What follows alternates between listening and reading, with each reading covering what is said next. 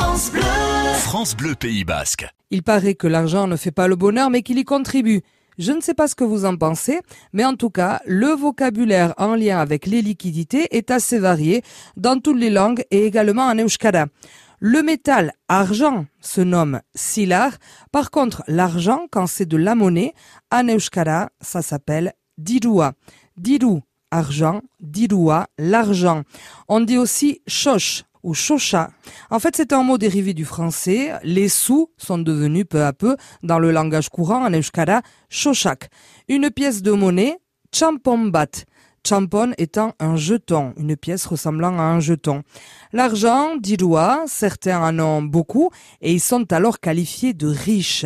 Au Pays Basque, comme dans beaucoup d'autres endroits au monde, la richesse, jusqu'à il y a peu, se comptait en bétail. Abéré, bétail, Aberach, celui qui possède beaucoup de bétail, celui qui est donc riche. La notion de richesse, notamment à partir de la révolution industrielle au XIXe siècle, a évolué. Le bétail est passé au second plan. Pour les gros entrepreneurs, l'argent, dirua, c'était la vraie valeur importante, celle qui peut s'échanger ou se coter en bourse.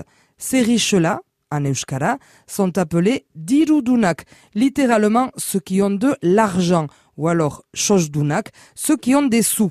Il y a riches et riches. Les riches qui ont beaucoup de têtes de bétail, Aberatchak. Ceux qui ont de l'argent, Dirua, Dirudunak. Ceux qui ont des sous, Shojdunak.